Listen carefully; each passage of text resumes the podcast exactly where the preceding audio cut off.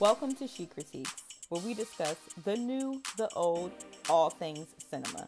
I'm Mercedes, television producer, certified reviewer, and all around movie buff. So without further ado, let's get into this week's episode. Welcome back to another episode of the Chic Critiques podcast. So, for today's episode, I had the privilege of participating in an AFCA Roundtable press junket for the new Disney Pixar animated film Soul, starring Jamie Foxx and Tina Fey. This film was truly remarkable in forcing me to pause, think about my life's purpose, passion, zest. That's right, all in an animation film, so get your life. Jamie Foxx plays a jazz musician named Joe who finally gets a break in his career as a professional piano player. But as chance would have it, fate intervenes.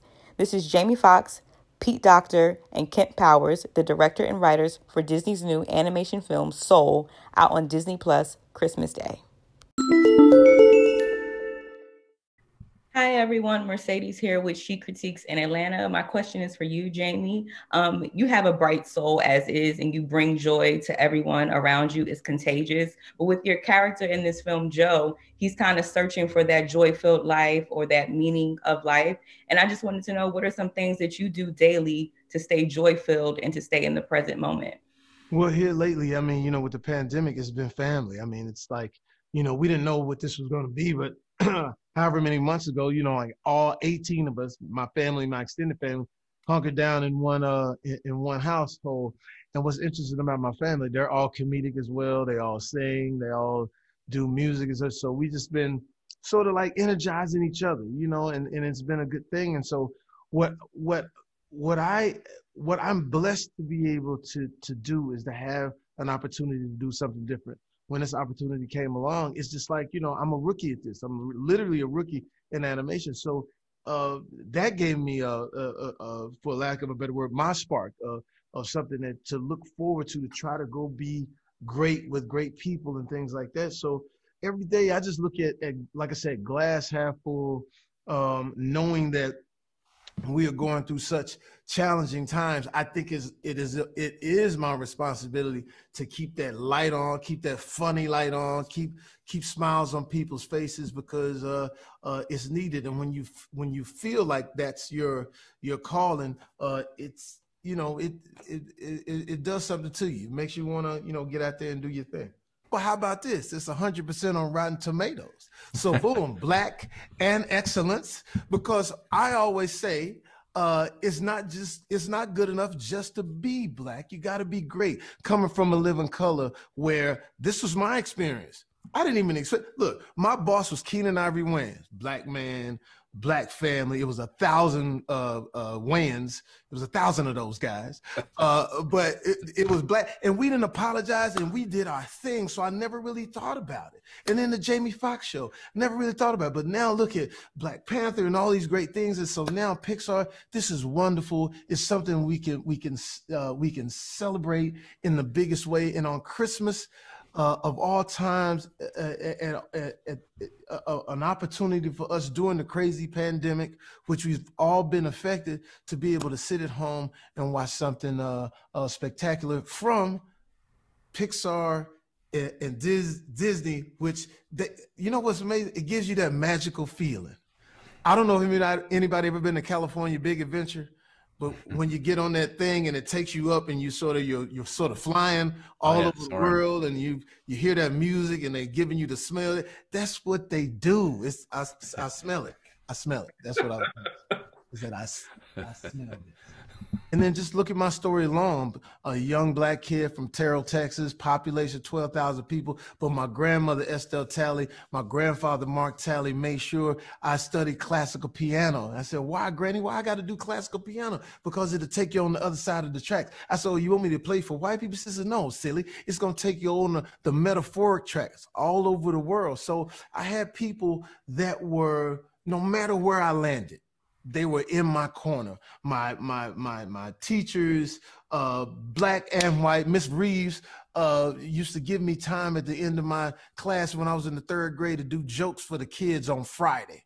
And the next thing you know, by the time I was in the fifth and sixth grade, I was doing jokes for the high school kids. So this is uh, this watching this movie helps me understand, re re-spark my spark, and then pass it to other people. Everybody knows my pedigree from people sleeping on my couch, from Nick Cannon, the Flo Rida, the Ed Sheeran. So I keep passing the spark of, uh, I keep passing that spark, you know, passing that.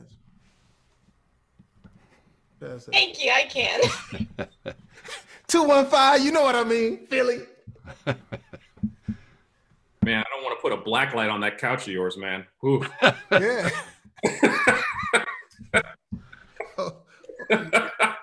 oh, we sanitize daily. well, I think for me, it's it's uh, the idea that you already have a pretty fantastic life, you know, and sometimes that's hard to see. Uh, sometimes that's not something that we want to acknowledge because we're looking for something better. But uh, a lot of the real joys, I gotta imagine that when I'm on my deathbed, I'm not going to be imagine, I'm not going to be thinking, flashing back to, you know, finishing the film on time and on budget. I'm going to think about my family. I'm going to be, be, thinking about my friends and probably like everyday moments that that uh, I could easily take for granted.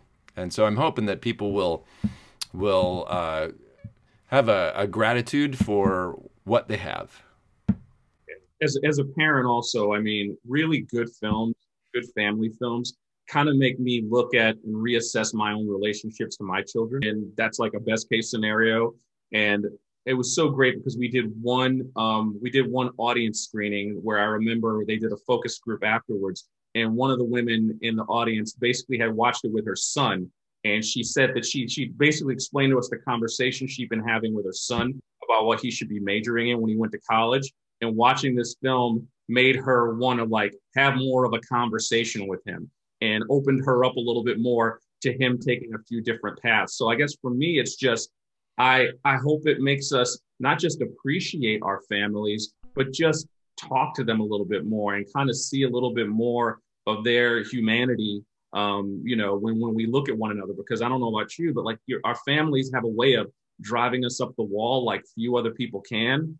And I think that I'm, I'm hoping that this kind of allows us to it for at least one night, um, that being Christmas, just kind of appreciate each other for who we are, warts and all. And I have an extensive background when it comes to jazz. Uh, some of my, some of my, you know, my Marsalis, Thelonious Monk, but I also had an opportunity to meet two incredible musicians, and Mr. Herbie Hancock, Mr. Chick Corea. Now I don't know if you know their story, but when they were like 18 years old, they get a call from a guy by the name of Miles Davis who says, "We hitting in Atlantic City." And what happened was that Miles Davis had just fired his whole group. Call these young kids and say, "Come up and play." And they get there, no rehearsals or anything. Here's the sheet music, and the rest is history. And they went on to be some of our most prolific uh, uh, jazz musicians ever. Also, Popsicle Toes, Michael Franks, uh, which uh, you know, as young black musicians, as we was coming up, we was like, you just do this dude right here, Michael Franks. Popsicle Toes so is so dope is that we actually had a club in Dallas, Texas called Popsicle Toes uh, because we loved that type of music so much. And if you go on my Instagram, there's I'm playing. I forget the guy's name. I'm playing with this one cat, and we're you know we're jazzing out. So having that background really made me bond with the character, made me understand what Joe is about.